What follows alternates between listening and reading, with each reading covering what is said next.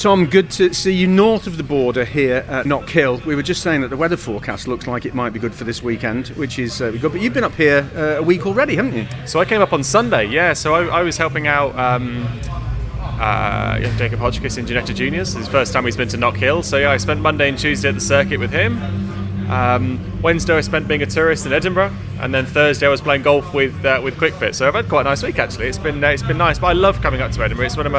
It's probably my favourite city. I could spend many a day and many an evening here as well. So I enjoy coming up here anyway. Fantastic.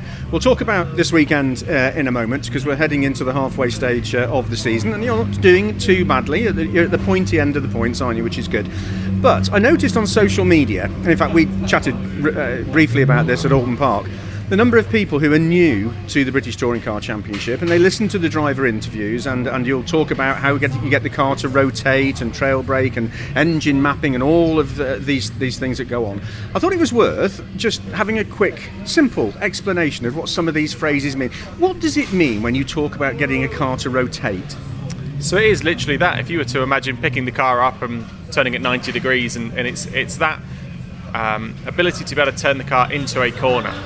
So just as an easy explanation, if you were to have a 90 degree corner, you would want to get that through the nice easy line of a smooth outside into your apex and then back to your outside, so the path of least resistance.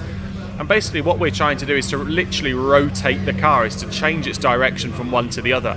And how quickly you can get it to initially turn into the corner is one part, but the rotation tends to happen right in the middle part. It tends to how easy can you get the car to turn. You want to turn it into the corner using the least amount of steering possible, and it literally is turning the car from a 0 degree to the corner to turning it, effectively 90 degrees on the exit, and that transitional phase from the 0 degrees on entry to the 90 degrees at exit to the corner.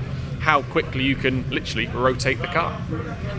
That is different to getting the back end stepping out when you have oversteer. Yeah, so there's a fine line between the two, and that's almost the hardest part of car setup, is to have a car that, as we'll say, rotates nicely into the corner, where the rear is almost overtaking the front without it actually sliding. And that's the last part of the sort of the black magic, the dark art of setting up a front wheel drive car.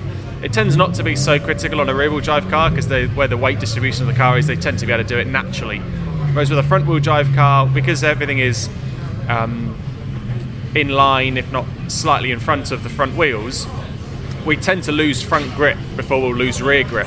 So from a front-wheel drive car, you'll hear us talk about more rotation and things like that, much more on a front-wheel drive car, because you have to let the rear do the work.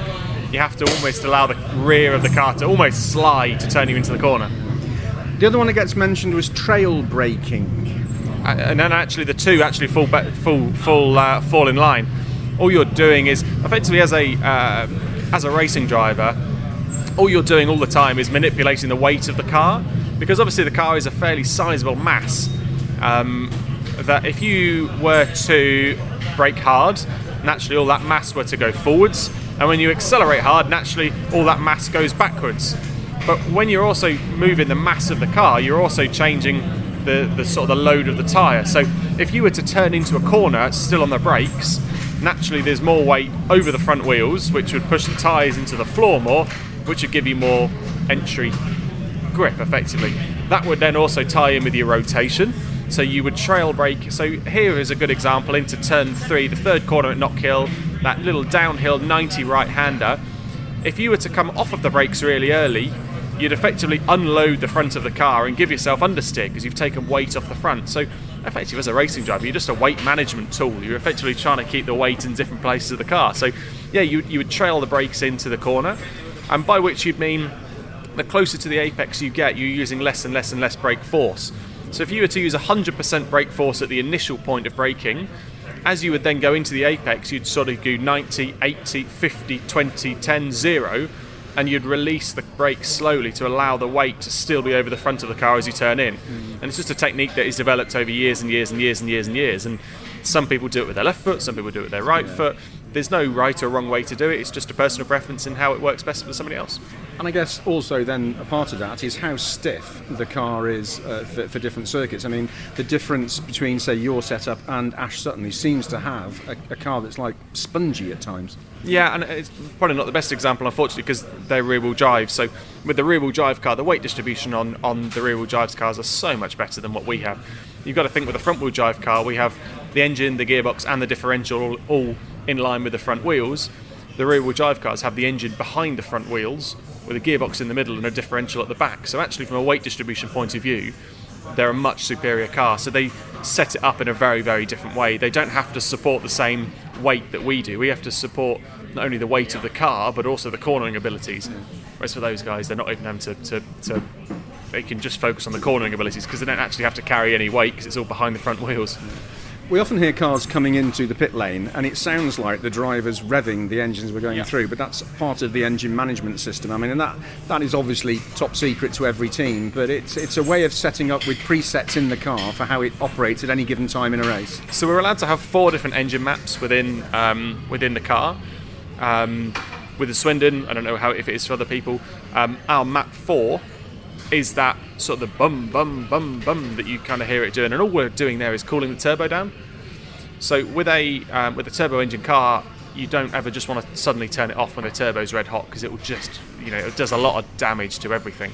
So all we're effectively doing is cooling the turbo down. It's effectively pulling gas through and pulling air through the turbo to allow it to cool down.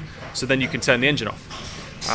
We then have 3 other additional engine maps, which I won't go into, but that can be anything from a more superior engine map in terms of what they're doing on ignition, and again that tends to be more the other cars. We haven't got the freedom with the Toker engine to change ignition timing or anything else like that. Whereas the Honda guys, the BMW guys, have all got the ability to increase that. So really, we only tend to use a couple of maps at most. There's nothing really that secretive in our maps. There could be throttle pedal maps, there could be all sorts of things that people change, but they're all a personal preference to each driver and each team, really.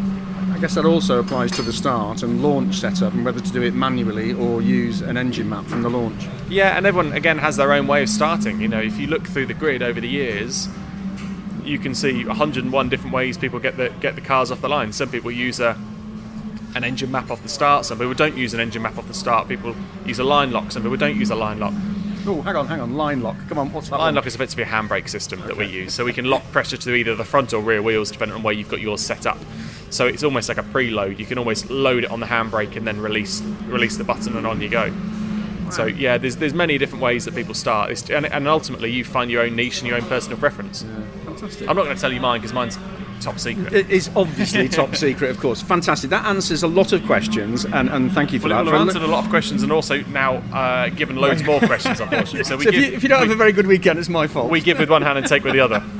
No, but it is interesting. So many people now joining the fan base of the BTCC, and we've seen it with people coming back. They were there last weekend. They've seen you many times, but there's those new people coming up looking for autographs, and they're getting excited about it because the sponsors are bringing new people, and it's great, isn't it? It's lovely, and it's so nice to see people back at the circuits as well. We've massively missed having the fans there, and the only thing we haven't missed is the ability to go to the toilet really quickly and also use our mobile phones, but other than that, it's lovely to see everybody back. And you're absolutely right, we're always seeing new people coming in, and we're always looking for new guys and girls that are joining the BTCC as a fans are looking for new drivers to support, and everyone has their own alliance, and it's lovely to see, and hopefully we'll keep going for many a year to come. We come to Knockhill for this weekend. You're sitting second in the championship, just behind Ash, a hair's breadth behind him. Very different circuits to Oulton Park. The weather at the moment is a bit changeable, but tomorrow, as we've just been looking, the forecast suggests we might have some sunshine and a dry track for qualifying. Looking forward to this weekend? I am, yeah. It's a circuit that I actually really enjoy driving, and I'm hoping that with the weight, we might be able to make up a little bit of a deficit by being a bit brave. But I don't think we're going to be looking at pole, if I'm honest, with the weight that we've got in the car. Never say never by any means. If we're quick enough, we'll of course go for it. But it's definitely a circuit that favours the rear-wheel drive cars. We've seen that over the years, especially the traction out the hairpins, and especially with them carrying ballast. It's only it only works better for rear-wheel drive cars to carry the ballast. It just gives them more traction. Whereas for us, we really struggle with it. So it's going to be nice to see. Like I say, it is a circuit that I really enjoy driving, so it's one that always holds a bit of a special place in my heart. And let's hope for a good clean weekend as well. I think the wind's just about to take the awning off the garage here, isn't it? I hope for a clean weekend of driving as well. We had some strange incidents, didn't we, at Oulton Park with the red flags, and it just felt like everybody was a bit overexcited at times. I don't know what it was, yeah. I mean, Oulton Park doesn't lend itself to a lack of incidents, unfortunately, as does this place. So, you know, we may have a slightly similar weekend to we saw at Oulton Park. It's a very tight, twisty circuit that's difficult to overtake, with a lot of cars that are now very quick and some people qualifying out of position. So I think we touch wood, it's not going to be as bad, but I think we'll have a similar sort of weekend in the sense that it's going to be a few qualifying incidents, it's going to be a few race incidents, there's going to be some safety cars, but that seems to be how touring car works. Fantastic.